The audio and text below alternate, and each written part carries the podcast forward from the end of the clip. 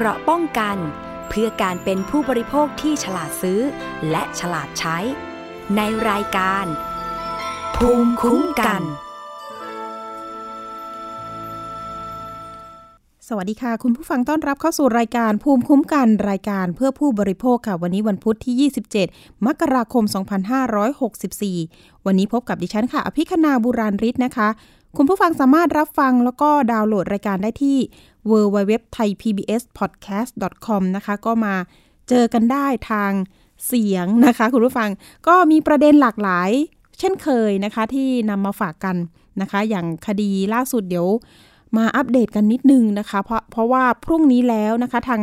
ตำรวจนะคะบกปคบนะคะ หรือว่าตำรวจผู้บริโภคนี่แหละ ปราบปราม การกระทำความผิดเกี่ยวกับผู้บริโภคนะคะ ได้เรียกนะคะออกหมายเรียกไปแล้วสำหรับคดีของ คุณกละแม พัชรศรีเบญจมาศนะคะ ที่ตอนนี้ก็เป็นกระแสข่าวใหญ่เลยเกี่ยวกับการโฆษณาผลิตภัณฑ์อาหารเสริม ที่อวดอ้างสรรพคุณเกินจริงนะคะ วันพรุ่งนี้นะคะประมาณ 11 นาฬิกานี่เลยค่ะ ก็จะมีทางคุณกระแมนะคะ จะไปให้ปากคำไปหรือไม่อย่างไรต้องไปติดตามกันอีกครั้งหนึ่ง เพราะว่าทางตำรวจเนี่ยก็บอกทางรายการสถานีประชาชนนะคะว่า มีการนัดหมายกันแล้วนะคะ ส่วนก่อนหน้านี้สัปดาห์ที่ผ่านมาเนี่ยเราก็นำเสนอเรื่องนี้นะนะคะแล้วก็มีการประสานไปยังเลขาของคุณคุณกะละแมนะคะ แล้วก็บอกกับทีมงานว่ายังไม่สะดวกโฟนอินนะตอนนี้ แต่ยังไงเนี่ย เดี๋ยววันที่ 28 จะถแถลงพร้อมกันว่าเช่นนั้นนะคะ เดี๋ยวดิฉันอาจจะมีโอกาสนะคะ ไปด้วย อ่า เดี๋ยวจะเอาข่าวมาฝากกันอีกครั้งหนึ่งว่า จะชี้แจงยังไงในประเด็นของการ โฆษณาแล้วก็ไม่ใช่เเป็นการที่ถูกโดนดำเนินคดีครั้งแรกนะคะคุณผู้ฟัง ครั้งนี้ที่โดนเนี่ยโดนครั้งที่ 8 แล้วนะคะ ที่ออยเนี่ยดำเนินคดีนะคะ แล้วก็ตอนนี้เนี่ยปคบเนี่ยก็ตั้งข้อหานะคะ เรื่องของอฐานความผิดตามพรบอาหาร พศ 2522 มาตรา 40 นะคะ ห้ามมิให้ผู้ใดโฆษณาคุณประโยชน์ คุณภาพ หรือสรรพคุณของอาหารอันเป็นเท็จ แล้วก็มีคำว่าหรือนะคะ หรือเป็นการหลอกลวงให้เกิดความหลงเชื่อโดยไม่สมควร ซึ่งมีโทษจำคุกไม่เกิน 3 ปี หรือปรับไม่เกิน 30,000 บาท หรือว่าทั้งจำทั้งปรับนะคะ อันนี้คือก็ถือว่าเป็นคดีอาญาเลยนะคะ เอ๊ยังไงนะคะ เดี๋ยวคุณกะละแมก็ต้องไปให้ปากคำให้ข้อเท็จจริงเนาะ ตอนนี้ก็มีคลิปในในโซเชียลหลาย หลายคนนะที่ออกมาวิพากษ์วิจารณ์หนักพอสมควรนะคะ ลองไปตามดูกันนะคะนะคะ แรงกว่าช่องดิฉันอีกนะคะ ต้องว่ากันไปในเรื่องของนะคะการใช้การรับประทานนะคะอาหารเสริมนะคะ ก็ใช้วิจารณญาณในการรับชมกันนะคะคุณผู้ฟังอะไปเรื่องแรกกันเลย เราจะไปตามประเด็นคดีธุรกิจขายตรงนะคะ ที่มีการร้องเรียนกันมาแต่ กลางปีที่ผ่านมานะคะ ปี 63 นะคะ อันนี้ก็จะเป็นเรื่องของธุรกิจขายข้าวนะคะ ก็ไปเชิญชวนนะคะ สมาชิกทั่วประเทศมาซื้อข้าว ก็มีแพ็กเกจนะคะ จูงใจให้ซื้อนะคะ แพ็กเกจละประมาณ 5,000 กว่าบาทนะคะ ได้ผลตอบแทนเท่านั้นเท่านี้นะคะ ปรากฏว่าหลังๆมาลงทุนไปเนี่ย ไม่ได้ซื้อแค่เขาเรียกว่ารหัสดีกว่าเนาะรหัสหนึ่งเนี่ยห้าพันกว่าบาท นะคะ คนหนึ่งลงไป 10 รหัส 20 รหัส ปรากฏว่าตอนนี้มีคนที่ลงทุนไปประมาณ 50,000 รหัสนะคะ ก็ทีนี้ไม่ได้รับเงินตอบแทนตามที่บริษัทกล่าวอ้างก็เกิดความเสียหายนะคะ มีคนประมาณร้อยกว่าคนเคยไปแจ้งเรื่องที่กองธุรกิจการเงินนอกระบบนะคะ กรมสอบสวนคดีพิเศษหรือว่า DSI ณตอนนี้เองเนี่ยทางกรมเนี่ยก็ยังอมองว่าผู้เสียหายเนี่ยยังไม่ได้ให้เข้าไปให้ปากคำ เท่าที่ควรที่ว่าจะรับเป็นคดีพิเศษได้นะคะ แต่ตอนนี้เนี่ยก็ให้โอกาสผู้เสียหายนะคะ ตอนนี้จะขยายเวลาให้เพื่อรีบไปแจ้งเรื่องนะคะ ตอนนี้ช่วงโควิดระบาดเนี่ย ทางกรมสอบสวนคดีพิเศษบอกว่า ก็จะให้ส่งจดหมายเป็น EMS นะคะ ภายในสิ้นเดือนนี้นะคะ ถ้าไม่ส่งมาเนี่ย แล้วก็ไม่ครบจำนวนตามที่หลักเกณฑ์เขาต้องรับเป็นคดีพิเศษเนี่ย ก็ต้องคงต้อง ปิดคดีในเรื่องนี้นะคะ แล้วก็ให้ผู้เสียหายที่คิดว่าตัวเองเสียหายแล้วก็ยังไม่ได้เงินคืนเนี่ยต้องไปแจ้งความตามท้องที่ อันนี้ก็จะว่ากันไปอาจจะล่าช้ากันไปนะคะ เอาละค่ะ เรามีเรื่องสกู๊ปเรื่องนี้เดี๋ยวมาติดตาม แล้วก็ไปถามไถ่ผู้เสียหายกันนิดนึงค่ะ จากกรณีความเดือดร้อนจากผู้ลงทุนซื้อแพ็กเกจข้าวหอมมะลิกับบริษัทแห่งหนึ่ง ที่ออกมาร้องเรียนว่าลงทุนซื้อแพ็กเกจไปแล้ว แต่กลับไม่ได้รับผลกำไรตามแผนการตลาดขายตรง ตามที่บริษัทได้ขออนุญาต กับสำนักงงานคณะกรรมการคุ้มครองผู้บริโภค หรือสคบในช่วงกลางปีมาจนถึงปลายปี 2563 พบการออกมาร้องเรียน และเข้าแจ้งเรื่องต่อกองคดีธุรกิจการเงินนอกระบบ กรมสอบสวนคดีพิเศษ หรือ DSI กว่า 100 คน เพื่อตรวจสอบว่าบริษัทดังกล่าว เข้าข่ายเป็นแชร์ลูกโซ่หรือไม่ ต่างเดือดร้อน และต้องการขอเงินคืนจากทางบริษัท ขณะที่ผ่านมานายปิยะสิริวัฒนวรางกูล ผู้อำนวยการกองคดีธุรกิจการเงินนอกระบบ หรือรองโฆษกกรมสอบสวนคดีพิเศษ เคยออกเอกสารเชิญผู้เกี่ยวข้องมาให้ข้อเท็จจริงแล้ว รวมไปถึงเจ้าของบริษัท และจะขยายเวลาให้กับผู้เสียหายมาแจ้งเรื่องเพิ่มเติม เพื่อสรุปให้คณะกรรมการว่าจะรับเป็นคดีพิเศษหรือไม่ก็ฝากถึงผู้เสียหายนะครับ ลองพิจารณาดูนะครับว่า เเราถูกหลอกหรือเปล่านะฮะ แล้วก็เรารักษาสิทธิ์ของตัวเองหรือไม่นะครับ ก็ยังพอมีเวลานะครับ ก็อีกสิบห้าวันนะฮะ ถ้าเกิดว่าไม่มีการแสดงตัวหรืออะไรเนี่ย ผมก็ต้องนำเสนอเพื่อเป็นคดีพิเศษหรือไม่นะฮะ ก็ท่านลองพิจารณาดูนะครับ ขอบคุณครับ ขณะที่ล่าสุดประสานไปยังเจ้าของบริษัทดังกล่าว ยังคงยืนยันว่ากำลังหาแหล่งเงินมาทยอยคืนให้กับสมาชิก ที่ผ่านมาได้ทยอยคืนเงินเหลือตัวเลขประมาณ 19,000 รหัส จากเดิม 50,000 รหัส นอกจากนี้ทางบริษัทยังยืนยันอีกว่ากิจการยังดำเนินการต่อไปไม่ได้ปิดหนีหากผู้เสียหายที่เป็นกรณีเร่งด่วน ขอให้ประสานกับบริษัทโดยตรง อภิคณาบุราริไทย PBS รายงาน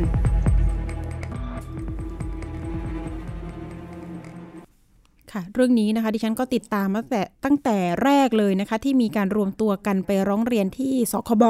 นะคะ แล้วก็ตำรวจปคบนะคะ ล่าสุดก็แจ้ง DSI นั่นเองนะคะ ก็ได้เห็นถึงความเดือดร้อนของผู้เสียหายมีหลายกลุ่มนะคะ มีตั้งแต่วัยรุ่นนะคะวัยทำงานวัยเกษียณนะคะ ก็เอาเงินเนี่ยมาทุ่มนะคะมาลงทุน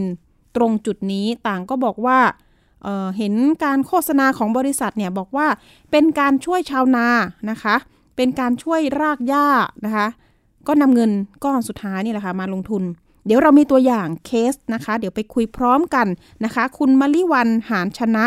ผู้เสียหายจากจังหวัดขอนแก่นอยู่ในสายกับเรา สวัสดีค่ะ คุณมลิวันคะสวัสดีค่ะ ค่ะ คุณมลิวันเป็นข้อมูลนิดนึงนะคะว่า เริ่มต้นแรก ๆ เลยเนี่ย ใครมาชักชวนให้มา ลงทุนกับบริษัทดังกล่าวคะคุณคุณมาริวันเพื่อนที่สนิทและรักกันมาก มาเฝ้าเอามาการันตีเอา มาอ้างว่าบริษัทเขามั่นคง มาตรฐาน standard มีสคบ. รับรอง มีใบรับรองระบบขายตรงจากอองค์การค้าอย่างถูกต้องค่ะนะคะ เรียกว่ามาเฝ้าเลยนะคะ อ่ามาเฝ้ามาออดมาอ้อนไปเลี้ยงอาหารโอ้อ่า เพื่อนก็เลยบอกว่า มาลงทุนมาลงทุนโอ้ยฉันไม่มีเงินเอามีมีเธอต้องมีเธอต้องมีโอ้ยก็เป็นข้าราชการครูเนาะค่ะเออไม่รู้จะจะได้ พอดีมีเงินก้อนสุดท้าย เก็บหอมรอมริบเดือนละพันสองพันตลอดชีวิตมีเงินอยู่สามแสนบาท ก็ได้ตัดสินใจ เพื่อนก็บอกว่าการันตี ถ้าภายในหกสิบวันไม่ได้คืน ฉันจะคืนให้เธอหมดทุกบาททุกสลึงในวันที่สิบแปดกรกฎาคมหกสามเลยตัดสินใจลงไปสี่หน่วย ค่ะ เป็นเงินสองหมื่นหนึ่งพันสี่ร้อยบาทนะคะ ทีนี้เขาก็มาออดออนให้ลูกชายลงให้อีก ก็เป็นเงินเราอีกเหมือนเดิม ก็เลยลงให้ลูกชายหนึ่งหน่วยเป็นห้าพันสามร้อยห้าสิบาทเพื่อเราจะได้กินระบบแปดชั้นสี่เปอร์เซ็นอะไรของเขานั่นแหละกลกวงกวงของตลาดของเขา วางแผนได้แยบยนดีมาก แบบอแบบตอบแทนคืนก็ก็เราก็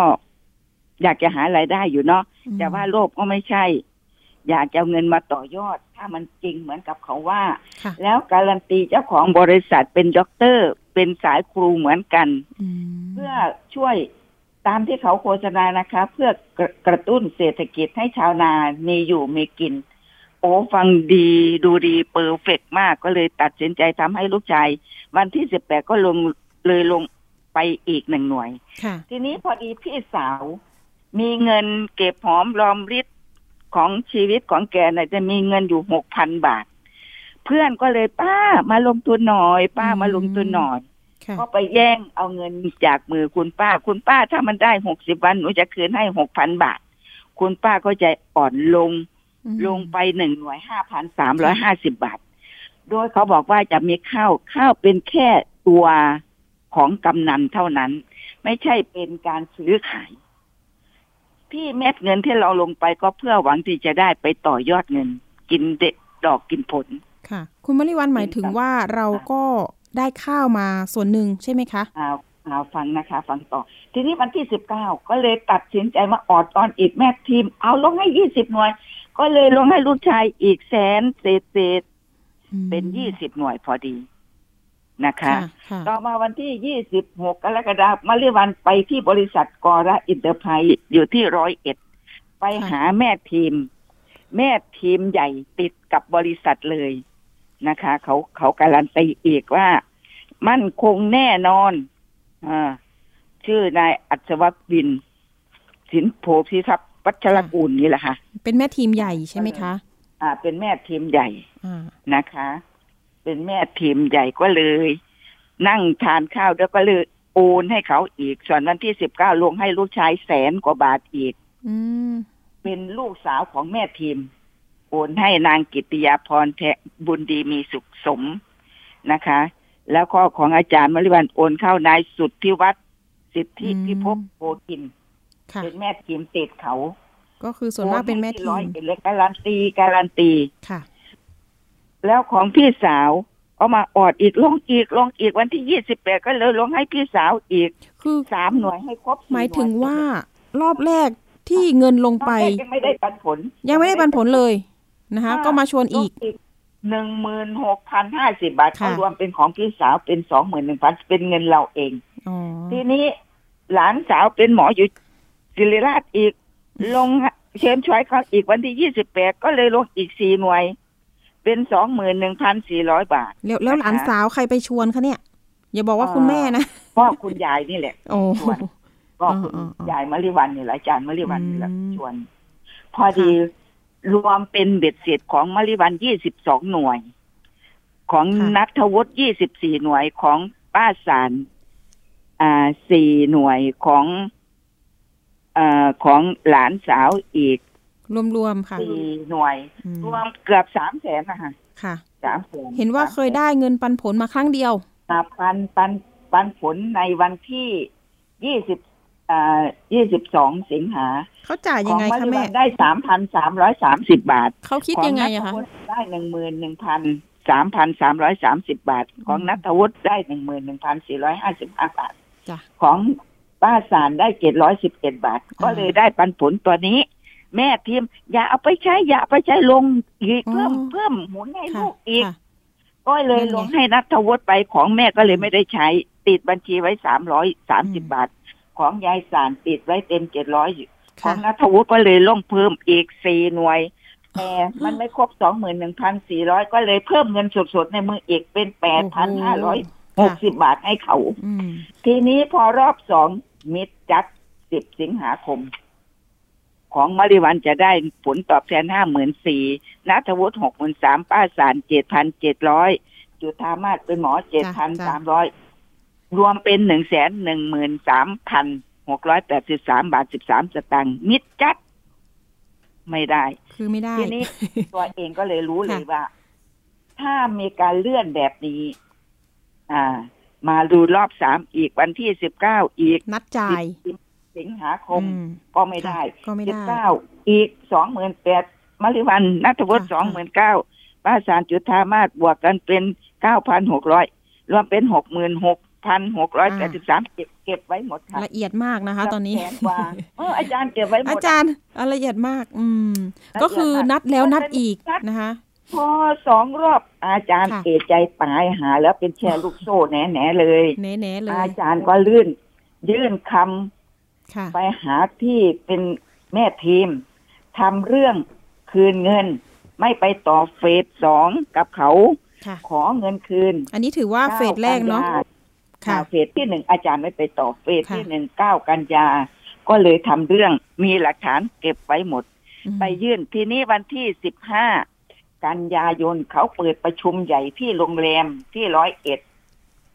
อ่า เป็นศูนย์ประสานงานของ อ่ากอละไอริสเปิดจ้ะประชุมใหญ่มีคนไปเป็นสองพันสามพันเนี่ยเต็มฮอเลยอือฮึเกิดอะไรขึ้น เขาให้เอ็มโอยูว่าคนไหนเดือดร้อนคนไหนจะขอคืนทำเรื่องอืม แล้วมีค่ะเอกสารแจกให้พวกเราด้วย ยืนยันว่าภายในเจ็ดวันจะได้รับเงินคืนอ๋อเราก็ทำเรื่องอีกทำหลักฐานยื่นให้ เอาค่ะเงินคืนเลย เขาบอกว่าจะดำเนินการให้อืมลงมือทำตั้งแต่วันที่สิบห้ายื่นไปยื่นที่บริษัทอีก อาจารย์ก็อาไม่จารย์ได้ตอนนั้นเขาชี้แจงไหมเจ็ดวันตอนนั้นได้เจอกับคุณกรชวันไหม เขาอยู่บนเวทีอยู่ค่ะอืมเขาเข้าเป็นกลุ่มแต่ทีนี้เป็นกลุ่มการโอนเงินของเราเนี่ย เราก็ไม่รู้ว่าเงินเราเข้าบริษัทจริงหรือเปล่า จริงค่ะ ต้องต้องมีจริงเพราะว่าหนึ่งสาเหตุที่รู้คือเรามีรหัสอืมมีรหัสมี e-wallet cash wallet เข้ามาเป็นรายวัน แสดงว่าตอนนี้แม่ทีมที่รับเงินนะคะ หรือว่าเพื่อนสนิทของเราเนี่ยก็ชี้แจงกับอาจารย์ใช่ไหมคะว่า เงินเนี่ย ฉันเอาเข้าบริษัทจริง ๆ อันนี้เขาชี้แจงไหมมี อ่าอืมบริษัทยืนยันออกเราถึงถ้าไม่เข้าบริษัทเราจะไม่ได้รหัสค่ะค่ะแล้วเงินเราก็ไปโผล่ที่พอร์ตรายงานของเราด้วยอ๋อเราถึงมั่นใจว่ามันพอร์ตเข้าบริษัท พอร์ตนี่คือมันจะโชว์ในมือถือเราไหมคะอ่าโชว์โชว์ในมือถือออในไฮเทคเนอะในอินเทอร์เน็ตอืมของอืมเรานี่แหละค่ะ เป็นรค่ะหัสเป็นรก็หัสยืนยันเข้าวันเข้าไอริสรหัสพาสเวิร์ดมีค่ะพาสเวิร์ดอ๋อมี user ก็ยืนยันว่าเงินก็เข้าบริษัทเนาะแล้วตอนนี้บริษัทเขาอ้างอะค่ะ อาจารย์เขาอ้างว่าเนี่ยเขาโดนโกงนะ มันมีแม่ทีมบางส่วนที่โกงเข้าไปก็มีนะคะโกงไม่ได้โกงไม่ได้ ถ้าโกงแล้วจะไม่ขึ้นที่มือถือของเราอืมันลิงก์เข้าบริษัทเราเข้า username password ของบริษัทได้มันถึงเห็นค่ะถ้านั้นเราก็จะรู้ว่าแม่ถ้าแม่ทีมไม่เอาเข้ามันจะไม่เห็น มันจะเป็นการรู้ทันทีเลยว่า แม่ทีมไม่ได้ส่งเงินเข้าบริษัท อันนี้ของเราเช็คเงิน ยอดนี่ทายเอาไว้หมดอาจารย์ค่ะถ่ายไว้หมดเลย ถ่ายในอาจจาอรย์ภาพถ่ายทุกวันอาจารย์ค่ะรู้ว่ามันไม่ใช่ชอบมาพากลแล้วไงอาจารย์ตอนนี้มัแๆลูกโซ่เนาะขอนแก่นขอนแก่นก็อยู่ใกล้กับร้อยเอ็ด ได้ไปบ่อยๆไหมคะ ได้ไปเจอไปพบบ่อยไหมกับบริษัทใหญ่ ไม่ไม่เลยเพราะอาจารย์ตอนนั้นก็สอนอยู่ปีที่แล้วยังเป็นครูอยู่ค่ะติดค่ะภารกิจสอนนักเรียนอยู่ ล่าสุดได้ไปตามที่ที่บริษัทไหมคะอ่าอาจารย์ไปดูที่เขาก่อสร้างเลยนะ บ้านตรงข้างอีก อาจารย์ได้มาเข้ามา ของอืมตัวเองกับของลูกชาย ส่วนของพี่สาวยายสารกับหมอจุธามาศนั้นค่ะไม่ได้ ไม่ได้สินค้า สินค้าอาจารย์ก็ไม่รู้มาเปิดดูเขาเอาไปเอามาเอามาให้อาจารย์ไม่รู้ว่าครบหรือไม่ครบแต่บอกว่าของอาจารย์ครบกับค่ะนัทวุฒิครบของป้าสารกับหมอเอาเอายัยังไม่ได้ ไม่ได้อ่าสินค้า ทีนี้ค่ะเรามาแกะดูมันมีอยู่สิบกิโลกล่องละอืมสิบกกหน่วยหนึ่งเท่ากับหนึ่งหนึ่งชุดหนึ่งชุดก็คือหนึ่งกล่องสิบกกชุดหนึ่งมันมีราคาที่เราอ่า ลงลงลงลงลงลงทุนกับเขาค่ะก็ค่ะคือหนึ่งหน่วยเท่ากับห้าพันสามร้อยห้าสิบาทใช่ไหมคะ ทีนี้มันตกกิโลกรรัมละห้าร้อยสามสิบห้าบาทของหมายอาถึงจารย์นะข้าวอ่าหมายถึงข้าวที่เราได้มาข้วโพดอะไรเป็นผลิตภัณฑ์ถึงแพงอย่างนั้นอ่า เป็นเออผลิตภัณฑ์จากบริษัทนี้นะคะใช่บริษัทนี้ถูกกิโลละห้าร้อยสามสิบแพห้างบาทจังข้าวใช่ไหมคะแพงจังอืมทีนี้เราก็รอเขาก็เลื่อนมาว่าวันที่สิบห้ามกราจะ คืนเงินให้ทุกอ๋อรหัสค่ะของสิบห้ามกราที่ผ่านมานี้เองนะคะมาดมาดๆสรุปแล้วก็หลังจากบริษัทยืดเรื่องให้เลยมาเป็นเอกสารเรียนสมาชิกทุกท่านทางบริษัทอืมภายในวันที่15มกราคมจะคืนเงินให้ทุกรหัสอีกแล้วนะคะเออนั่นแหละเอาล่ะอาจารย์ เดี๋ยวเรามีสายของ ค่ะ อาจารย์เรามีสายของคุณกิตอนงค์สุวรรณวงศ์นะคะ ผู้ก่อตั้งองค์การต่อต้านแชร์ลูกโซ่เอาให้ดังเลยนะ อยู่ในสายด้วยค่ะ เดี๋ยวเราคุยพร้อมกันดีไหมคะได้ได้ค่ะนะคะ เอาล่ะ คุยสอบถาม สวัสดีค่ะ คุณกฤษอนงค์สวัสดีค่ะค่ะสวัสดีคุณทุกเกียรติท่านค่ะนะคะ ท่านนี้ก็ตามเรื่องข้าวนะคะ เรื่องการลงทุนขายตรงเรื่องนี้มาตั้งแต่ต้นนะคะ ตอนนี้ความคืบหน้ากรณีการไปแจ้งเรื่องที่ DSI เนี่ยพอจะ กระตุ้นผู้เสียหายได้มากน้อยแค่ไหนคุณกิตอนงค์ทำกันอย่างเต็มที่นะคะ บางทีก็ทำเกินเกินล้ำกันไปด้วยค่ะซ้ำไปนะคะ ก็เพื่อประโยชน์ในผลสุดท้ายผลลัพธ์ก็คือตัวผู้เสียหายเองอืมนะคะ วันนี้เนี่ยก็ถือว่าเป็นความโชคดีนะคะ ในในสิ่งที่เป็นความโชคร้ายนะคะ ก็คือทางดีเอสไอเปิดขยายเวลาให้ เพราะว่าเนื่องจากว่าจริง ๆ ถ้า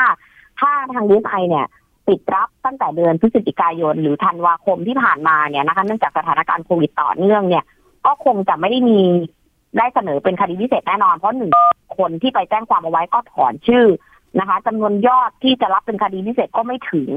นะคะ จากเดิมที่เรามองว่าผู้เสียหายน่าจะไปหลักพันคน ก็ไปแค่ไม่กี่ร้อยอืมยื่นเข้าไปเสนอเข้าไปในลิงก์เอ่ยอะไรเอ่ยตรงนั้นนะก็ไม่ไม่ไม่กี่ร้อย แล้วก็ยอดค่ะความเสียหายก็แค่ไม่ไม่กี่สิบล้านเท่านั้นเองจากจากที่ ทางท่านผอได้แจ้งไว้ตั้งแต่ต้น มันก็ทำให้ในส่วนของการจะยื่นเข้าเป็นคณะกรรมการพิเศษอะค่ะว่ารับเป็นคดีพิเศษหรือไม่เนี่ยเพราะว่ามันเป็นกติกาหลักของ DSI ว่ายอดต้องถึงจำนวนคนต้องได้ มันถึงจะรับเป็นคดีพิเศษได้ เพราะคดีพิเศษเนี่ยมันจะมีงบประมาณพิเศษในการลงพื้นที่ทำงานอืมนะคะ มันจะต้องไปสืบทรัพย์ มันต้องใช้กฎหมายฟอกเงิน มันจะต้องเดินงานอย่างละเอียดและลึกลงไป เพื่อผลลัพธ์ก็คือเอาผิดออกกับกับผู้กระทำผิด จนได้ค่ะแล้วที่สำคัญคือสามารถสืบทรัพย์มาคืนให้กับผู้เสียหายที่มีจำนวนมาก อันนี้คือเป็นเกณฑ์ของ DSI ซึ่งเราพยายามจะให้ยอดเนี่ยซึ่งจริงๆมันมากมายเรารู้อยู่แล้ว แต่ว่าด้วยตัวบริษัทนะคะ ซึ่งมีความรู้ความกฎหมายมีที่ปรึกษา มีประสบการณ์อะไรต่างๆทำให้เขารู้เส้นทางว่า การที่จะไม่ให้ผู้เสียหายรวมตัวกันเนี่ย ขอให้เขามีความหวังเพราะคนเนี่ยส่วนใหญ่ระหว่างค้าความ กับเอาเงินคืนเนี่ยเขาอยากได้เงินคืนมากกว่า มันก็ทำให้เขาเนี่ย ไปรอเงินในวิธีการของบริษัทก็คือนัดนะคะ นัดแล้วนัดอีกแล้วเลื่อนด้วยเหตุผลต่างๆ นานากันออกไป ก็ทำให้เขาเรียกว่าเวลาผ่านไปเขาซื้อเวลาอืมผู้เสียหายก็จะหมดแรง ผู้เสียหายก็จะไม่เอาละกินที่ค่ะดีกว่าค้าความไม่อยากต่อเรื่องต่อราว ก็ทำให้จำนวนคนไม่ถึงจำนวนยอดไม่ถึงเพราะไม่เป็นคดีพิเศษ ก็ในเรื่องของการที่จะไปเยียวยาใครก็ไม่ต้องเยียวยาคดีใหญ่ก็ไม่ต้องเป็นอืมส่วนคดีย่อย ใครแจ้งความออกหมายหนึ่งหมายสองก็ว่ากันไปใครมีหมายสามก็เคลียร์เป็นเคสๆไป ซึ่งคงคงมีไม่เยอะมาก อันนี้เป็นเรื่องของคดีนะค่ะอย่างคุณคดีในพื้นที่ก็ทำไป ส่วนใหญ่ DSI วันนี้เนี่ยผู้เสียหายต้องแล้วค่ะ ต้องละอืมนะคะ มีเวลาถึงวันที่สามสิบเอ็ดอาจารย์อย่างอาจารย์มาริวัน ค่ะ อาจารย์มาริวันได้แจ้งดีไอด้วยไหม ได้แจ้งแล้วค่ะอ๋อเป็นจดหมายหรือไปด้วยตัวเองคะตอนนั้น อ่า เป็นสมัครลงลิงก์ตั้งนานแล้วค่ะอ๋อตั้งแต่เดือนธันวาน่าจะเป็นตั้งแต่รอบแรกสำหรับเป็นเดือนตุลานะคะค่ะเป็นการนำชุดแรกที่ไปในพื้นที่แล้วก็ลงลิงก์ไป แล้วอาจารย์เคยพะว่าตอนนั้นอยู่ต่างจังหวัดก็จะมีสองเห็นว่ามันมีบางคนที่ได้มีการโอนเงินเข้ามา เป็นเศษสตังค์เศษเงินนะคะ อาจารย์อาจารย์เคยได้ไหมคะ ไม่ได้พอดีอ๋อวันที่ยี่สิบเขาโทรมาหาอาจารย์ที่บ้านนะคะ บอกว่าจะโอนจากลงทุนหนึ่งแสนหนึ่งหมื่นเจ็ดพันบาท เงินอาจารย์เหลือหกหมื่นหนึ่งพันสามร้อยเจ็ดสิบสี่บาทหักค่าสินค้าโอ้อุปัตโทพระเจ้าหักครึ่งต่อครึ่งค่าของคุณเออกิโลละกี่ร้อยอาจารย์จะเป็นลม นะคะ คุณอ่าเกียรติอนงค์นี่ก็เป็นเคสตัวอย่างคืออย่างนี้ค่ะอืมมันเป็นอย่างนี้มันเป็นวิธีการที่เขาเอาไว้อ้าง เอาไว้ชี้แจงกับหน่วยงานรัฐอ่าและสื่อมวลชนและคนทั่วไปรวมถึงกระบวนการนี้มันเป็นเรื่องของการทำทั้งกระบวนการคือหมายความว่าเขานี่มีเจตนาไม่ได้ช่อโกงนะอืมเขาเนี่ยคืนนะซึ่งจะคืนสองบาทสามบาทเนี่ยมันไม่มีใครไปถาม ถ้าเราไม่ไปจี้และเราไม่ไปบู้ตรงนั้น ก็จะไม่มีใครเข้าไปดูในรายละเอียดแต่ค่ะเขาจะบอกเลยว่าเขาคืนคืนคืนคืน ซึ่งพอคืนเราเปิดลิงก์ออกมาปุ๊บใจมากคือสองบาทห้าสิบมันอย่างนี้ค่ะหนึ่งรหัสห้าพันสามร้อยห้าสิบาทเนี่ยเขาจะคิดค่าสินค้าสี่สิบห้าเปอร์เซ็นค่าคอมมิชชั่นค่าแนะนำที่บางทีเนี่ยเขาจ่ายหรือเปล่าไม่รู้แต่ว่าด้วยระบบอืมเขาเป็นแบบนั้นเนี่ยเขาก็จะตัดออกซึ่งทำให้เงินจริง ๆ แล้วเนี่ย ก็จะเหลือคนละสองบาทสามบาท แล้วเขาก็โอนคืนแบบนั้นจริงๆนะเพื่อเป็นหลักฐานว่าค่ะสี่อ่าสี่หมื่นห้าพันรหัสเนี่ยเขาโอนคืนไปแล้วเหลือหนึ่งหมื่นแปดพันรหัสเนี่ยเขาได้โอนคืนแล้วจริงๆสองบาทห้าสองบาทสามบาทตรงนั้นนะ อืมอืม นั่นคือเส้นทางวิธีการของการชะลออ่าของการที่จะทำให้ความหวังของคน ซึ่งมันเป็นพื้นฐานนะคะแต่ว่าเขาวันนี้เขาก็ค่ะจ่ายหัวหัวไป แล้วก็เป็นการข่มขู่ผู้เสียหายหลาแม่ขายทั้งหลายว่าคุณก็ได้ตังค์กับฉันถ้าคุณไปแจ้งความคุณไม่ไปดูแลทีมงาน คุณก็ต้องได้รับโทษกันด้วยอืก็มทำให้ครึ่งหนึ่งของคนเสียหายก็หดไปหายไปค่ะและหลาย ๆ คนก็จะได้รับคำขู่ว่าถ้าไปแจ้งความจะไม่ได้ตังค์อันนี้คือเป็นประโยคทองของทุกวงแชร์ฟังไว้นะคะ คุณผู้ฟังทุกคนจะเป็นประโยชน์ทองของวงแชร์ทุกคนว่าใครไปแจ้งความไม่ได้ตังค์ค่ะแต่ในความเป็นจริง คนที่ได้ตังค์วันนี้คือคนที่แจ้งความค่ะอืมมันจะกลับกันเลยค่ะแล้วหลายคนที่ไปแจ้งความแต่เดือนตุลาคม เพราะกันยายนเราพาร้องทุกข์ใช่ไหมคะ ตุลาคมเขาเริ่มไปแจ้งความกัน ก็ได้เงินคืน เพราะเขาหมายหนึ่งหมายสองไม่มาหมายสามเนี่ยออกหมายจับนะ เขาก็จะเคลียร์ไปประกันตัวเนี่ยหลายสถานีตำรวจแล้วนะอ๋อเขาจะเคลียร์คนนั้นก่อนใช่ไหมคะคืนคนนั้นก่อนอะคือปิดคดีไปคือยี่เปล่าขจะไม่ให้ออกหมายจับแต่ว่ามันจะมีหมายจับอยู่หนึ่งสถานีเขาก็ไปเคลียร์บนโรงพักกันละค่ะก็คือไปเคลียร์กันเจรจากันเขาก็เอาแลกอิสรภาพ เอาเงินที่อยู่เอามาก่อนหน้าเนี้ไปซื้ออิสรภาพเอ๊ะไปแลแต่กว่าอิสรภาพตัวเองคืนแต่ว่าทางบริษัทเขาจะชอบชี้แจงกับทางรายการเราว่า เนี่ยเดี๋ยวมีเม็ดเงินเข้ามา ไม่รู้จะเม็ดตรงไหนนะคะนี่ เม็ดซีดขำเลยกับเม็ดซีดเม็ดเงินคือเม็ดเงินป็รื่องของความหวังค่ะที่อ่ามันเป็นเป็นมันเอกสารทางการเงิน ซึ่งซึ่งซึ่งต้องบอกก่อนว่าสิ่งที่เขาชี้แจงมาเนี่ยมันจับต้องอะไรไม่ได้เลยถ้าคนรู้ทางการเงิน ถ้าคนรู้คนมีความรู้ที่ไม่ใช่ชาวบ้านเนี่ยเขาจะอ่านเอกสารเหล่านี้เขาเรียกว่าเอกสารพวกเหล่านี้มันมันเป็นเอกสารสำหรับการช่อโกงโดยเฉพาะนะคะ จะเก็บค่าธรรมเนียมการจะเก็บค่าแลกเข้ากันเก็บจะเก็บค่ะค่าดำเนินการการว่าจะเดี๋ยวจะกู้เงินให้ได้ ซึ่งมันเป็นเรื่องของมิจฉาชีพระดับหนึ่งอีกแบบหนึ่ง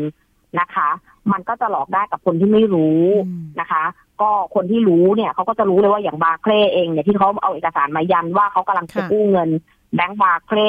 เหล่านี้นะคะ Barclay เองเนี่ยก็จะเอาตัวเทปแทบไม่รอด ตัวเองก็ต้องปรับพนักงานแล้วเอกสารที่ปลอมแปลงมากที่สุดก็คือธนาคารของ Barclay ค่ะอืมต้องเป็นความรู้ให้กับประชาชนได้ทราบค่ะเลยนะคะ ว่า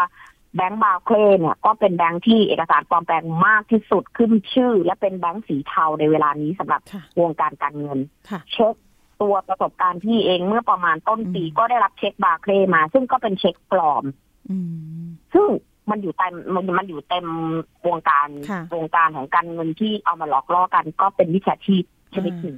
คุณกิตอนงค์แล้วหลังจากนี้เราจะไม่ว่าเขาโดนหลอกหรือเปล่านะค่ะอืมค่ะ หลังจากนี้เราจะดำเนินการยังไงต่อไหมคะ เกี่ยวกับประเด็นนี้ ที่มองอย่างนี้นะคะ หลังจากที่เขามีเฟสหนึ่งแล้ว มีเฟสสองแล้วเนาะแล้วก็มีเฟสสามแล้วก็ตัดเฟสสามออกบอกว่าไม่มีเฟสสามแล้วใช่ไหมคะอาจารย์แจ๋วฟังอยู่เขามีแต่บริษัทอ่าฟังอัครอยู่เศอยากษจะฟังซึ่งกำลังขอใบอนุญาตสคบพี่มองว่า พอพี่เห็นปุ๊บอุณหภูมิพี่ก็ขึ้นนะคะประหลอดแตกเลยค่ะค่ะเฮ้ยเราจะหยุดความเสียหายไม่ได้เลยเหรอเฮ้ย มันจะมีวงแชร์วงใหม่ในร่างใหม่ในคาบเดิมเล่าเก่าในกฎใหม่แบบนี้เหรออืมคือเราทำอะไรไม่ได้เลยเหรอ คนที่เสียหายลุกขึ้นมาขนาดนี้ แล้วมันยังไม่สามารถที่จะหยุดความเสียหายได้จริง ๆ เนี่ย ไม่ให้เขาไปเปิดวงใหม่ต่อเนี่ยไม่ได้เลยเหรออือฮึพี่กับผู้เสียหายหลายคนก็บอกว่าคนที่เสียหายและไม่ลุกขึ้นมาต่อสู้พวกคุณเนี่ยสร้างกรรมให้กับคนใหม่ แมงเม่ากลุ่มใหม่กำลังกำลังจะบินเข้ากองไฟ และที่สำคัญที่สุดวันเนี้ย คนที่รับผิดชอบคือใครรู้ไหมคะสคบค่ะสคบเป็นคนออกใบอนุญาตให้กับบริษัท เพื่อเอามาให้กับชาวบ้านได้บอกว่าเขาเนี่ยถูกต้องเขาเนี่ยทำตามกฎหมายอืมซึ่งชาวบ้านเนี่ย รู้เท่าไม่ถึงการวงใหม่ๆ ไม่ได้อ่านข่าวไม่ได้ตามดูก็เชื่อค่ะในข่าวกินได้ชาวนาอืมคือมันจะเป็น มุมเดิมกับคนใหม่ ๆ ก็หลงเชื่อแมงเม่าบินเข้ากองไฟอีกครั้งอืมจริง ๆ จะต้องตรวจใหม่ๆยึดทรัพย์ไปเอ้ยเรื่อยๆไม่ใช่ตรวจทรัพย์สินเขาแล้วเนาะกรณีที่เขาเอาเงินเนี่ยไปสร้างเขาเรียกว่าอะไรนะโรงเรียนชาวนาถูกไหมคะ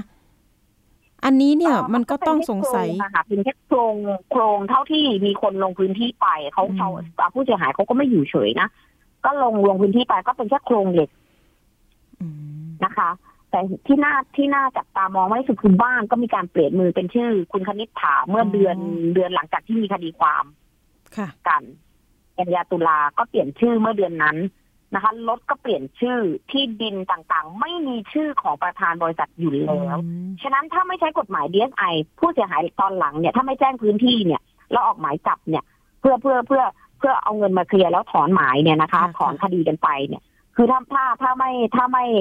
ถ้าไม่ไม่เอาเงินมาคืน ก็ก็ก็ออกหมายจับได้แบบเนี้ยเขาก็คงเขาเขาก็เอาเงินมาคืนแล้วมันก็ถอนหมายได้เขาเรียกว่าคดีช่อโกงธรรมดาเขาเรียกว่ายอมความได้อืมเพื่อจ่ายตังค์กันเอาละแต่ถ้าไม่ใช้ DSI นะคะค่ะบ้านเปลี่ยนชื่อแล้วรถเปลี่ยนชื่อแล้วที่ดินไม่มีชื่อเขาแล้วนะคะค่ะผู้เสียหายจะไม่มีโอกาสได้เงินคืน ถ้าไม่ใช้อืม DSI บอกเลยเอาละเดี๋ยวนะคะ สุดท้ายนี้อยากให้ทั้งสองท่านเนี่ยเตือนภัยเรื่องนี้อีกครั้งหนึ่งค่ะ คุณกิตอดงอยากจะเชิญชวนให้ผู้เสียหายนะคะรู้เท่าทัน หรือมารีบแจ้ง DSI ยังไงบ้างคะคืออย่างนี้ค่ะ ผู้เสียหายทุกท่านคะได้เงินเร็วได้เงินช้าแต่ท่านได้เงินเนี่ย ท่านจะเอาแบบไหนนะคะ วันนี้เนี่ยมันเป็นวัฏจักรนะคะวัฏจักรวงเดิมๆของการที่หลอกให้เชื่อ หลอกให้หลงรอ เราเชื่อมั่นว่าทุกคนเนี่ยนะคะ อาอยากได้เงินคืนค่ะ สิ่งที่เรากำลังทำกันตรงนี้เนี่ยรวบรวมผู้เสียหายด้วยประสบการณ์ด้วยอุดมการณ์อะไรต่าง ๆ ตรงนี้เราก็อยากให้ทุกท่านน่ะได้เงินคืนดังนั้น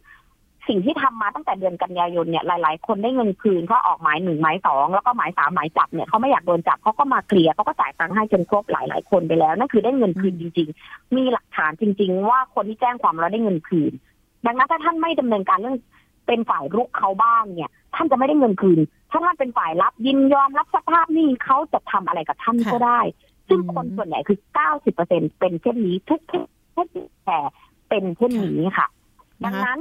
ฝากถึงผู้เสียหายไม่ว่าจะเป็นคดีข้าวกอลาทรูเฟนหรือคดีอื่น ๆ ค่ะ ถ้าท่านอยากได้เงินคืน ท่านต้องเอากฎหมายไปกดแล้วไปบีบเอาเงินท่านคืน มันคือสิ่งเดียวที่ทำให้ท่านน่ะเป็นต่ออืมนะคะ แล้วเป็นสิ่งเดียวที่ทำให้ท่านได้เงินคืนค่ะ และแน่นอนวันนี้นะคะ ท่านใดที่ยังพื้นที่ยังไม่แจ้งไม่เป็นไร มาเพิ่มเติมชื่อได้ที่ DSI ด้วยการส่งจดหมายนะคะคำแนะนำอยู่ในเพจของสถานีประชาชนก็มีเพจของกิจอนงต้านโกงก็มีเพจขององค์การต่อต้านแชร์ลูกโซ่ก็มีค่ะท่านเพียงแค่ใส่ชื่อนามสกุลความเสียหายของท่านนะคะ แล้วส่งมาที่อยู่อ่ากอง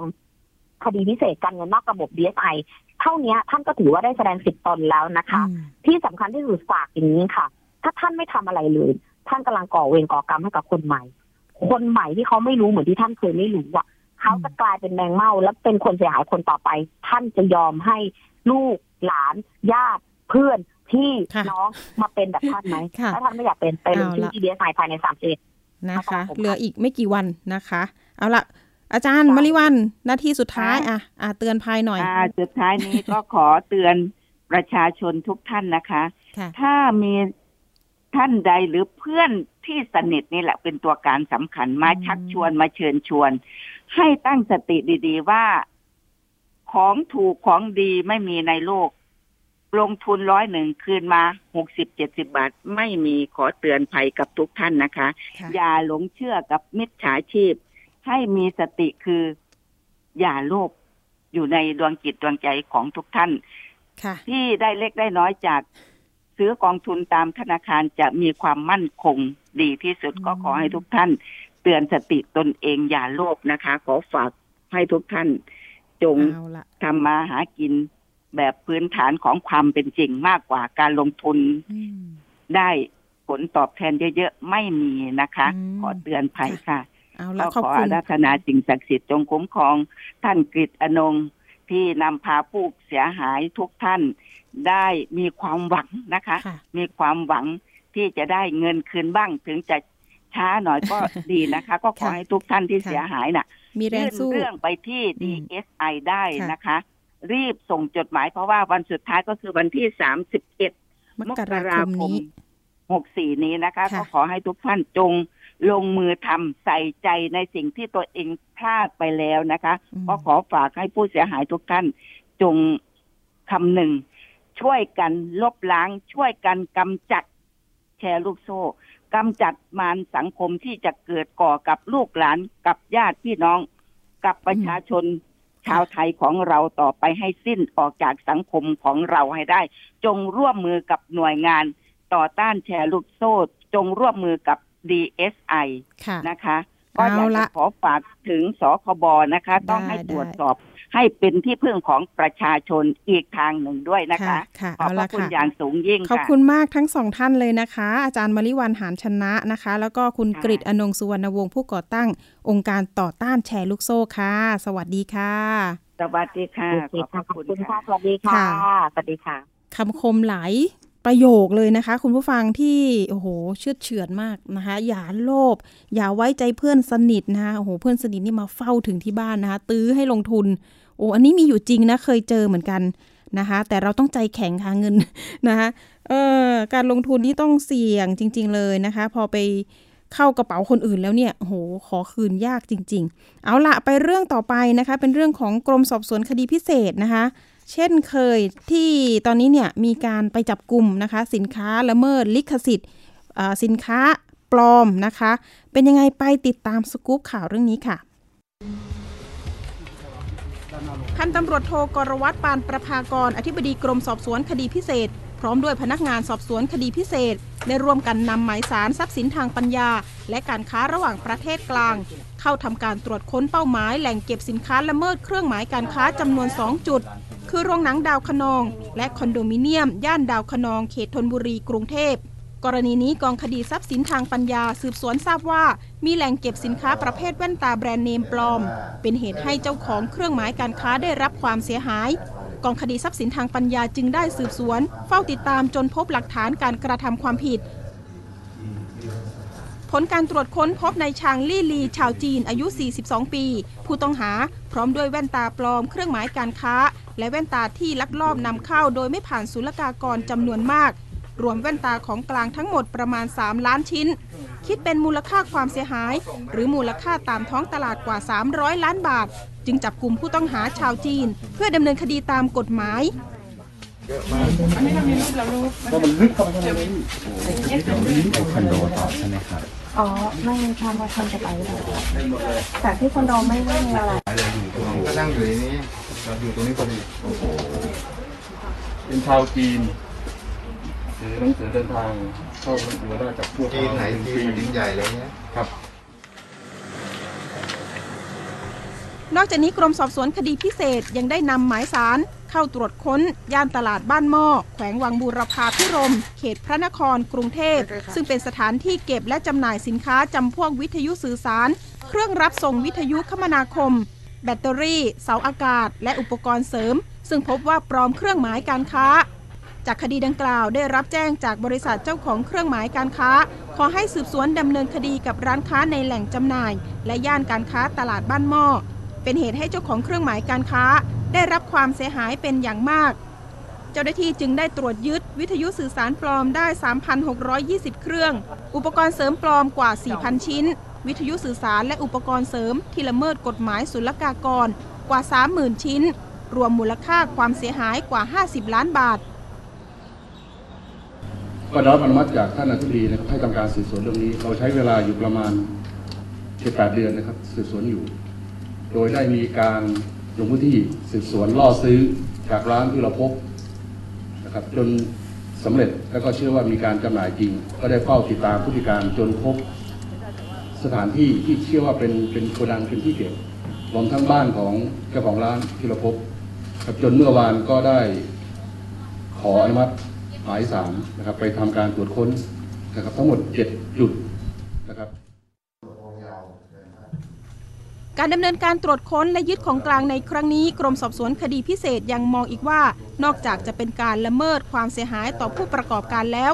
ยังเกิดความเสียหายต่อรัฐ และประชาชนที่ซื้อสินค้า เช่นแว่นตา ซึ่งหากเป็นของปลอมอาจไม่มีคุณภาพตามที่โฆษณา และอาจเกิดความรุนแรงต่อการทำงานของระบบสายตาและสุขภาพของผู้บริโภคโดยตรง ตลอดจนส่งผลต่อความสงบเรียบร้อยของประชาชน อันเข้าข่ายการกระทำความผิดอาญา ที่เป็นคดีพิเศษที่ต้องดำเนินการตามพระราชบัญญัติการสอบสวนคดีพิเศษ หากประชาชนพบเบาะแสการกระทำความผิด ที่เป็นการละเมิดทรัพย์สินทางปัญญา สามารถแจ้งเบาะแสมาได้ที่กรมสอบสวนคดีพิเศษหรือ DSI สายด่วน 1202 อภิคณาบุราริไทย PBS รายงาน ค่ะ เรื่องนี้นะคะก็ให้ความสำคัญนิดนึง เพราะว่าการละเมิดทรัพย์สินทางปัญญาเนี่ยหรือว่ามันมีการลักลอบนำเข้าเนี่ยก็คือไม่ผ่านศุลกากรนะคะ อันนี้รัฐได้รับความเสียหายอย่างแน่นอนนะคะ เรื่องนี้เนี่ยทางทางเราก็ได้ประสานไปทางพันตำรวจเอกอัครพล บุญโยปัสดำนะคะ ท่านเป็นรอง อธิบดีกรมสอบสวนคดีพิเศษ แล้วก็เป็นโฆษกของกรมสอบสวนคดีพิเศษเนี่ยท่านก็บอกนะคะว่าแว่นตาเนี่ยหลังจากที่จับกลุ่มมาได้เนี่ยปรากฏว่ามีการเข้าไปตรวจสอบอีกครั้งหนึ่งปรากฏว่าไปเจอห้องลับค่ะ ประตูลับอีกอีกช่องหนึ่งเลย ปรากฏว่าไปเจอแว่นตาปลอมอีกประมาณ 1 ล้านชิ้น โอ้โห ตอนนี้คือสมทบมาแล้วเป็น 4 ล้านชิ้นนะคะ คุณผู้ฟังความเสียหายไม่ได้แค่ 3 ล้าน กว่าบาท เอ้ย 300 ล้านนะคะ คุณผู้ฟัง เป็น 400 ล้านกว่าบาทแล้ว โอ้โห เยอะจริง ๆ แล้วทีนี้ช่องทางที่เขาจะต้องเอาไปขายเนี่ยณตอนนี้เนี่ยโควิดระบาดเนี่ย ส่วนมากขายทางสื่อออนไลน์อยู่แล้วนะคะ นะคะ ยี่ห้อต่างๆ ที่ดิฉันเห็นเนี่ยก็ดังๆ ทั้งนั้นนะคะไม่อยากจะพูดนะคะอ่าเราอาจจะนิยมกันใส่แบบเท่ๆ เก๋ๆนะคะ แล้วทีนี้ก็มีเรื่องของปัญหา ขออภัยค่ะ อาจจะมีเรื่องของสายตานะคะ สุขภาพตาที่เราใส่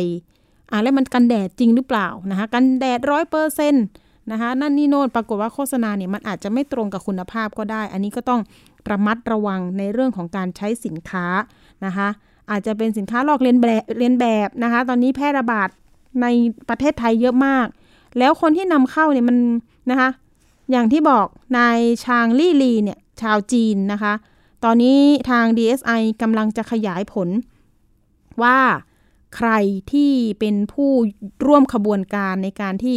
ลักลอบนำสินค้าเข้ามาโดยไม่ผ่านศุลกากร แล้วศุลกากรตรวจสอบยังไงนะคะสินค้ามาทางไหนก็ต้องไปดูนะคะ มาทางเรือนะคะ ส่วนมากน่าจะมาทางเรือ เช่นนะคะ ตรงนี้ก็ต้องเอเป็นคดีตัวอย่างในรอบต้นปีเลยทีเดียวนะคะ ต่อจากนี้ก็ต้องมาจับตากันดูแหละค่ะว่ามันจะมีการละเมิดอะไรอีก มีการกระทำความผิดอะไรอีก อันนี้ก็เดี๋ยวเอามาเตือนภัยกันนะคะ เอาละค่ะ ช่วงต่อไป เดี๋ยวเราไปติดตามช่วง คิดก่อนเชื่อกับดรแก้ว กังสดานอัมภัยนักพิษวิทยา แล้วก็คุณชนาทิพย์ไพรพงศ์วันนี้เสนอตอน ไวรัสก่อโรคโควิด -19 ทนความร้อนสูงได้จริงหรือไปติดตามค่ะ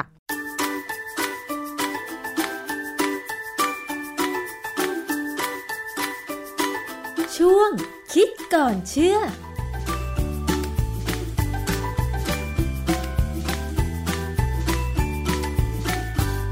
พบกันในช่วงคิดก่อนเชื่อกับ ดรแก้วกังสดานอภัย นักพิษวิทยากับดิฉันชนาทิพไพรพงศ์ค่ะ การทำวิจัยเรื่องโควิด -19 นั้นมีผลออกมาเรื่อยๆนะคะ แล้วก็ยังคงเป็นที่สนใจของเราทุกคนค่ะ เพราะว่าการระบาดของโควิด -19 นั้นสร้างความเสียหายเป็นอย่างมากเลยนะคะ ทั้งชีวิตแล้วก็การหาทางลงทุนในการที่จะวิจัยทั้งวัคซีนแล้วก็ยาเพื่อมาฆ่าเชื้อโควิด -19 นะคะ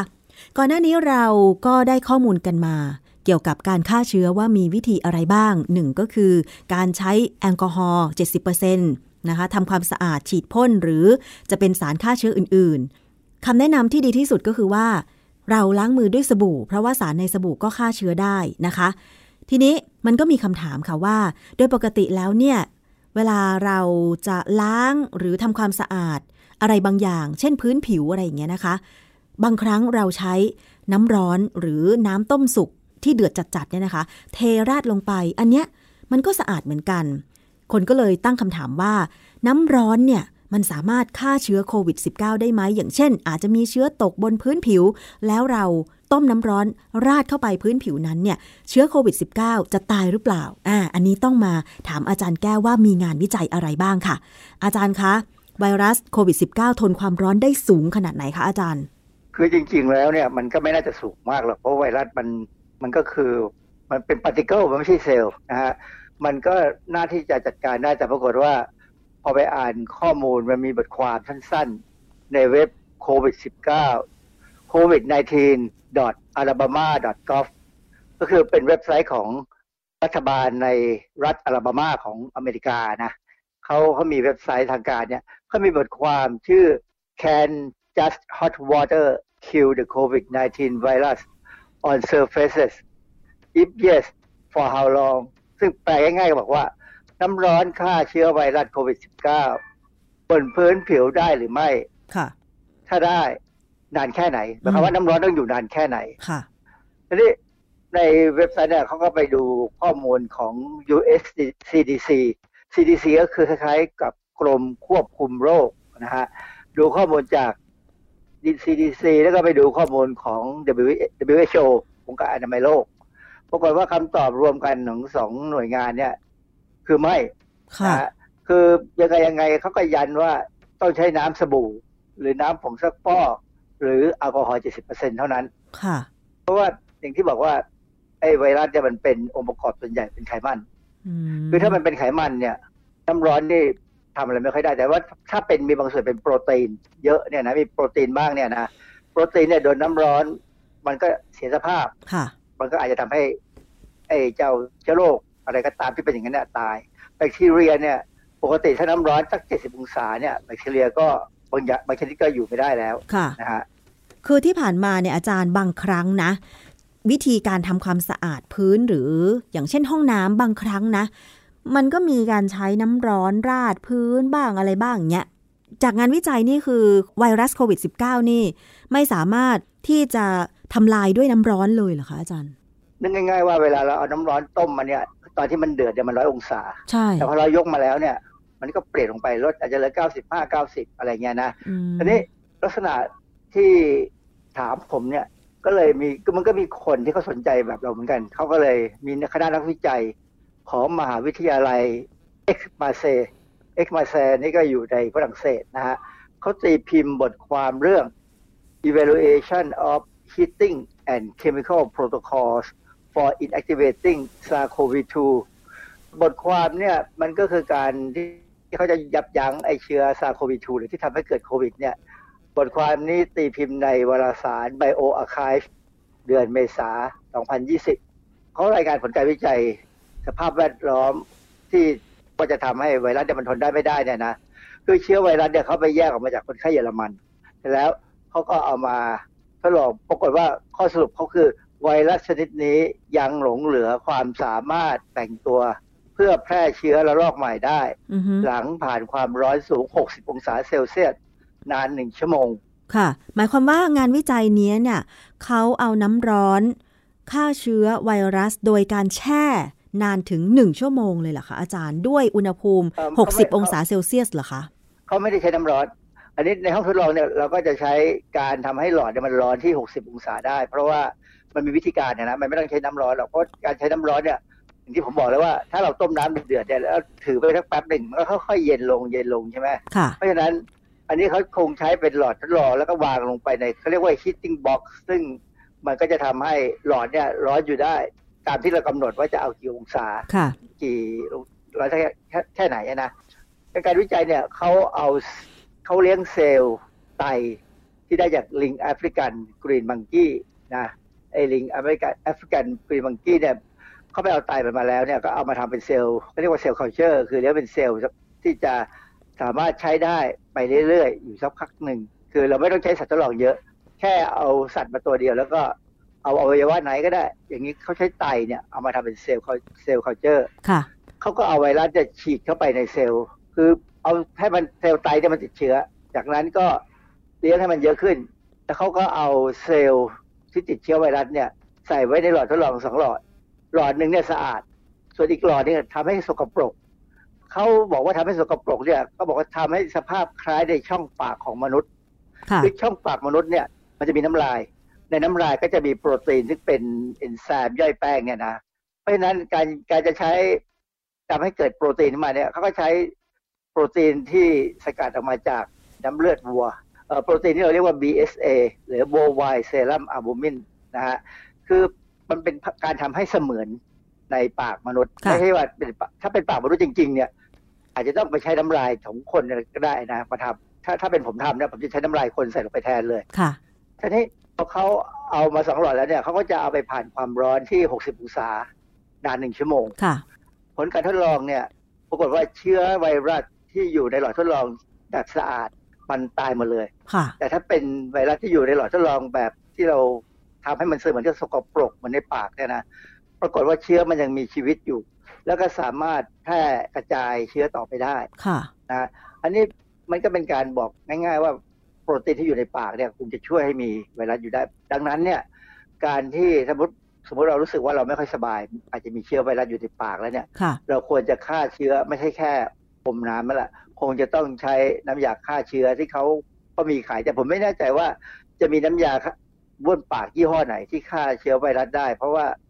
ส่วนใหญ่แล้วเนี่ยดูที่สารเคมีที่เป็นองค์ประกอบเนี่ยค่ะ ดูมันไม่ค่อยน่ากลัวเท่าไหร่ มันแค่กำจัดหินปูนนั่นเองอือฮึเท่าที่ดูสังเกตอยู่นะใช่ค่ะเรายังไม่มีน้ำยาบ้วนปากที่ฆ่าเชื้อจริง ๆ ก็ต้องไปดูอีกทีหนึ่งนะฮะค่ะผลงานวิจัยเนี่ยมันมีความหมายยังไง มันมีความหมายว่า คนที่ทำวิจัยเกี่ยวกับไวรัส เกี่ยวกับเจ้าซาโควิด2หรือโควิด -19 ไวรัสเนี่ยนะเขาก็จะต้องสวมชุดป้องกันอันตรายใช่ไหมที่เราเรียกว่า PPE เนี่ยค่ะเต็มรูปแบบทุกครั้งที่ทำงาน แล้วเมื่อเสร็จการวิจัยเนี่ยเขาจะต้องกำจัดชุดเนี่ยให้ถูกต้องค่ะต้องมีวิธีการจัดกำจัดที่ถูกต้องเลยจะเอาไปแขวนเพื่อเอาไปใช้ใหม่เนี่ยไม่ได้นะฮะเพราะว่าเชื้อที่หัวมันทน ถ้าทายว่ามันมีความทนเนี่ยนะอันนี้อีกอันที่น่าสนใจคือเขาบอกว่า ไอ้ความร้อน 60 องศาเซลเซียสหนึ่งชั่วโมงเนี่ย จริงๆ แล้วมันเป็นอุณหภูมิที่เป็นระเบียบวิธีการมาตรฐาน ในห้องปฏิบัติการที่สามารถยับยั้งไวรัสอันตรายได้หลายชนิดค่ะรวมทั้งอีโบลาอ๋อนะแต่ปรากฏว่ามันไม่ได้ผลกับโควิด -19 อือฮะดังนั้นซึ่งซึ่งในการทดลองเนี่ยเขาทำต่อไปนิดนึงเขาบอกว่านักวิจัยต้องเพิ่มความร้อนเป็น 92 องศาเซลเซียส หรือใกล้จุดเดือดของน้ำ ระยะเวลา 15 นาทีค่ะจึงสามารถฆ่าไวรัสทั้งหมดได้ ซึ่งอันเนี้ยมันเป็นการแสดงให้เห็นว่า อย่าไปข้ามขั้นตอนหรือว่าเปลี่ยนขั้นตอนในการทำความสะอาดเพราะว่าเราบอกว่าตามโต๊ะตามราวตามลูกบิดประตูเนี่ยมันอาจจะมีเชื้อไวรัสจากน้ำลายเนี่ยเข้าไปติดอยู่ใช่ไหมเพราะว่าเราก็ไม่รู้ว่าใครเขาไอจามบ้างหรือเปล่าใช่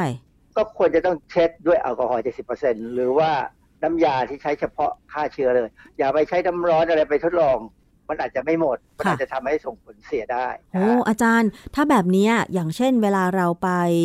รับประทานอาหารที่ร้านอาหารหรือแม้แต่ร้านข้าวแกงร้านตามสั่งอะไรก็ดีเนี่ย ถ้าเกิดสมมุติว่าคนที่กินก่อนหน้าเรา มีเชื้อโควิด -19 อยู่แล้วมันมากับฝอยน้ำลายที่เขาอาจจะคุยกันบนโต๊ะอาหาร ถ้าพนักงาน ถ้าสมมติว่าเขาคนนั้นกินเสร็จไปแล้ว พนักงานเอาผ้าชุบน้ำมาเช็ด ก็แสดงว่ามันไม่สามารถที่จะทำความสะอาดโต๊ะให้ปราศจากเชื้อโควิด -19 ได้เลยใช่ไหมอาจารย์ มันก็ต้องใช้แอลกอฮอล์เช็ดมันทำได้อบ้างย่างเดียวบางส่วนกรณีปัจจุบันเนี่ยนะควรจะต้องใช้แอลกอฮอล์เช็ดแล้วล่ะ ไม่ควรจะใช้น้ำอย่างเดียว เพราะว่าคือมันอาจจะติดผ้าไปได้บ้างบางส่วน แต่ว่าคงไม่หมดอือฮึนะเพราะว่าอย่าอย่าลืมว่ามันเป็นไขมันมันอาจจะเกาะที่เนื้อไม้ได้ดีกว่า กับเนื้อผ้าผ้าที่เปียกน้ำอะนะเพราะว่าไขมันกับน้ำเนี่ยจริง ๆ มันไม่เข้ากันอืมันไม่ไปด้วยกันนะฮะค่ะแต่ถ้าเป็นน้ำสบู่เนี่ยพอทน แต่เราไม่เคยเห็นว่าคนเช็ดโต๊ะเนี่ยเขาใช้น้ำสบู่มาเช็ดนะเขาใช่แค่ผ้าชุบน้ำมาเช็ดใช่เพราะว่าในในในปัจจุบันเนี่ยถ้าเป็นไปได้ถ้าไม่ใช้แอลกอฮอล์70%เพราะมันก็มีราคานะอาจจะใช้น้ำแฟบหรือน้ำสบู่ที่มีความเป็นลื่นๆเนี่ยมาเช็ดนั่นพอจะอยู่ได้ แต่คนที่เช็ดจะต้องระวังตัว เขาจะต้องเอาไปล้างให้ดีแล้วก่อนจะเช็ดเนี่ยเขาจะใช้ใส่ถุงมือก่อนจะถือผ้ามีน้ำสบู่มาเช็ดค่ะนฮอาจารย์แล้วที่เป็น น้ำยาทำความสะอาดถูพื้นล่ะมันฆ่าเชื้อได้ไหม มันต้องระบุว่าชะค่าได้ คืออย่างถ้าเป็นเมืองนอกเนี่ยนะเขาจะมีการไปขึ้นทะเบียนว่าเป็นน้ำยาฆ่าเชื้อเลยกับ EPA หรือกับ FDA ก็ได้ หรือกับหน่วยงานอะไรก็ตามที่เขาดูแลเรื่องแบบเนี้ยนะมีการขึ้นทะเบียนแล้วก็มีการให้คำรับรองค่ะแต่บ้านเราเนี่ย ผมยังไม่แน่ใจว่ามีหน่วยงานไหนไม่ให้คำรับรองว่าเอ่ออย่างสมมติแอลกอฮอล์70%เนี่ย ถ้ามีเครื่องหมายออย แล้วก็หวังว่ามันจะ70%ใช่ไหมค่ะ แต่ถ้าเครื่องหมายออยเป็นเครื่องหมายปลอม เราก็ลำบากใจเหมือนกัน ใช่นะฮะตอนนี้มันเห็นมีแต่โฆษณาพวกน้ำยาถูพื้นที่บอกว่าสามารถฆ่าเชื้อโรคได้ แต่ไม่ได้ระบุว่าเป็นโควิด -19 อาจจะเป็นเชื้ออย่างอื่น รวมถึงให้กลิ่นหอมสดชื่นอะไรอย่างเงี้ยอาจารย์เออถ้าเป็นยี่ห้อที่ขายดีที่ตอนโควิดระบาดรอบรอบเอ้ยครั้งแรกเนี่ยนะมียี่ห้อหนึ่งขายดีหมด หมดทุกร้านเลยเนี่ยนะยี่ห้อนั้นใช้ได้เพราะว่าสูตรเขาเนี่ยดูแล้วมันมีน้ำยาฆ่าเชื้อที่ฆ่าไวรัสได้นะฮะอืมแล้วค่ะเขาไอ้ยี่ห้อนั้นเป็นบริษัทใหญ่คือ ถามว่ายี่ห้ออะไรก็ไปไปดูข่าวเอามีขายฮะค่ะบิ๊กบิ๊กข่าวที่บอกว่าเขาขายจนหมดร้านเลยนะฮะอืมไม่ไม่มีหาซื้อยากมากจนกว่าเขาจะนำเข้ามาใหม่หรือว่าผลิตใหม่อะไรอย่างเงี้ยนะค่ะพอผลการวิจัยออกมาแบบนี้เนี่ยอาจารย์ก็เลยเป็นห่วงว่า เมื่อก่อนเนี่ยเราทำความสะอาดเช็ดโต๊ะก็ดีหรืออะไรก็ดีเนี่ยเอาผ้าชุบน้ำธรรมดาก็เช็ดสะอาดแล้วใช่ไหมคะ ต่อมาอาจจะเอาไปชุบน้ำร้อนแล้วก็มาเช็ดก็สะอาดขึ้นกว่าเดิม แต่พอบอกว่าน้ำร้อนไม่สามารถฆ่าเชื้อโควิด -19 ได้ อันนี้คือต้องใช้แอลกอฮอล์70%แล้วก็น้ำยาฆ่าเชื้ออย่างเดียวเลยถึงจะเอามันอยู่ใช่ไหมอาจารย์ ควรจะเป็นอย่างนั้น ถ้าไม่ไหวจริงๆน้ำสบู่ร้อนๆก็ยังพอทนนะนะคือคืออย่างที่ผมบอกแล้วว่าสบู่เนี่ยมันสามารถเอาโควิดออกไปได้ จากโต๊ะหรือแม้กระทั่งมือเราเนี่ยเขาบอกว่าให้เราล้างมือด้วยด้วยสบู่ 20 วินาทีใช่ไหมอะไรอย่างเงี้ยนะค่ะคือสบู่เนี่ยมันไม่ได้ฆ่าโควิดโดยตรงหรอกมันแค่ดึงโควิด เข้าไปอยู่ในน้ำแล้วก็ไหลลงท่อไปค่ะเขาถึงบอกไปว่าบางครั้งเนี่ยการตรวจโควิด ในน้ำทิ้งเนี่ย จะเป็นตัวบอกได้เลยว่า เริ่มมีคนติดเชื้อแต่ยังไม่มีแสดงอาการในชุมชนแล้วนะค่ะอย่างที่เราเคยพูดไปแล้วเนี่ยนะซึ่งตอนนั้นก็มีข่าวว่ากทมจะทำการตรวจ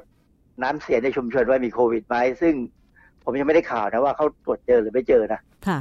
อาจารย์คะงานวิจัยที่อาจารย์อธิบายเนี่ยค่ะ มันถูกตีพิมพ์ในนิตยสารอะไรคะอาจารย์เออเขาตีพิมพ์ในวารสารวารสาร Bio Archive Bio Archive เนี่ยมันมันก็เป็นกลุ่มของ Archive ที่ เป็นกลุ่มวารสารที่ไม่มีการ peer review peer review คือก่อนที่จะตีพิมพ์บทความจริง ๆ แล้วเนี่ยจะต้องมีกรรมการอย่างน้อยสองสามคนมาอ่านเพื่อจับผิดค่ะนะฮะถ้าไม่มีอะไรที่ผิดเขาถึงจะตีพิมพ์กันในวารสารวิชาการทั่วไป แต่ Bio Archive เนี่ยมันเป็นวารสารที่ต้องการเผยแพร่ข้อมูลงานวิจัยแบบเร็วเลย เพื่อประโยชน์สาธารณะ เพราะว่าตอนที่เขาตีพิมพ์เนี่ยช่วงนั้นเป็นช่วงที่เริ่มมีการระบาดแล้วก็หนักมาก ดังนั้นเนี่ยจะต้องมีการทำลายเชื้อให้ได้ เพื่อ ป้องกันการติดต่อค่ะ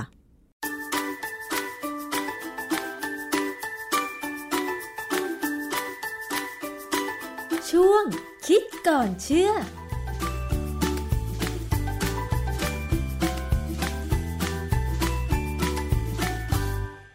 ค่ะวันนี้ก็สาระนะคะความรู้แน่น ๆ กันเลยทีเดียวนะทั้งเรื่องของขายตรงนะคะ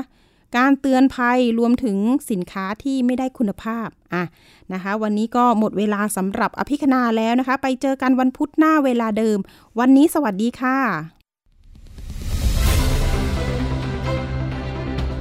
ติดตามรายการได้ที่ www.thaipbspodcast.com แอปพลิเคชัน Thai PBS Podcast หรือฟังผ่านแอปพลิเคชัน Podcast ของ iOS Google Podcast Android Podbean SoundCloud และ Spotify ติดตามความเคลื่อนไหวของรายการและแสดงความคิดเห็น โดยกดถูกใจที่ facebook.com/thaipbspodcast